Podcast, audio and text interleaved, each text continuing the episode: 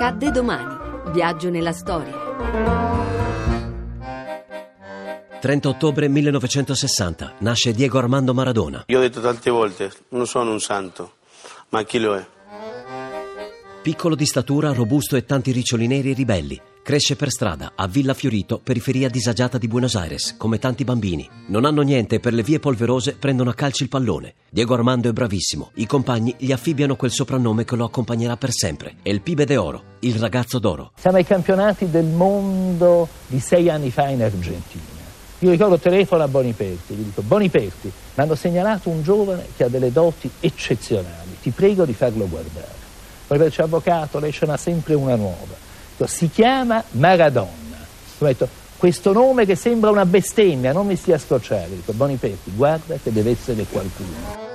Debutta nell'Argentino Juniors, poi nel Boca Juniors. I suoi 16 anni gli impediscono di giocare nella nazionale. Nel 1982, con i mondiali di Spagna, esplode il fenomeno Maradona. Un mito come Pelé, poi veste la maglia del Barcellona e infine del Napoli. La città partenopea che intreccia sacro e profano fa di Diego un dio vivente. Lui li ricambia con affetto e bravura. Hai voluto salutare di persona questi tifosi meravigliosi. Che hai sentito? Che hai provato, Diego? La cosa più grande, più grande della mia vita, veramente perché per quello questa è la festa più importante della mia vita. Napoli, che significa per te a questo punto? È mia casa, mia casa. Si sente napoletano e all'ombra del Vesuvio si abbandona agli eccessi. La sregolatezza dei geni. In Messico ai mondiali dell'86 Diego è strepitoso. Segna una rete sberleffo, poi quel gol considerato dagli esperti come il più bello della storia del calcio. Poi il declino. Ai mondiali del 90 in Italia Diego piange in campo. In finale insulta i tifosi italiani all'Olimpico di Roma.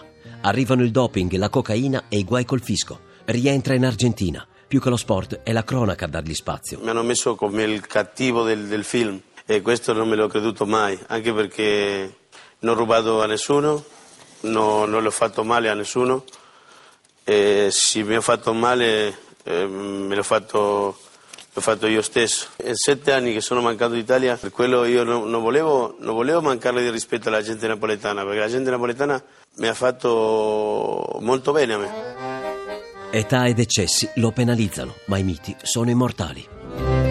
A domani da Daniele Monachella, in redazione Alessandra Rauti, le ricerche sono di Mimmi Micocci, alla parte tecnica Alessandro Rosi, la regia è di Ludovico Suppa.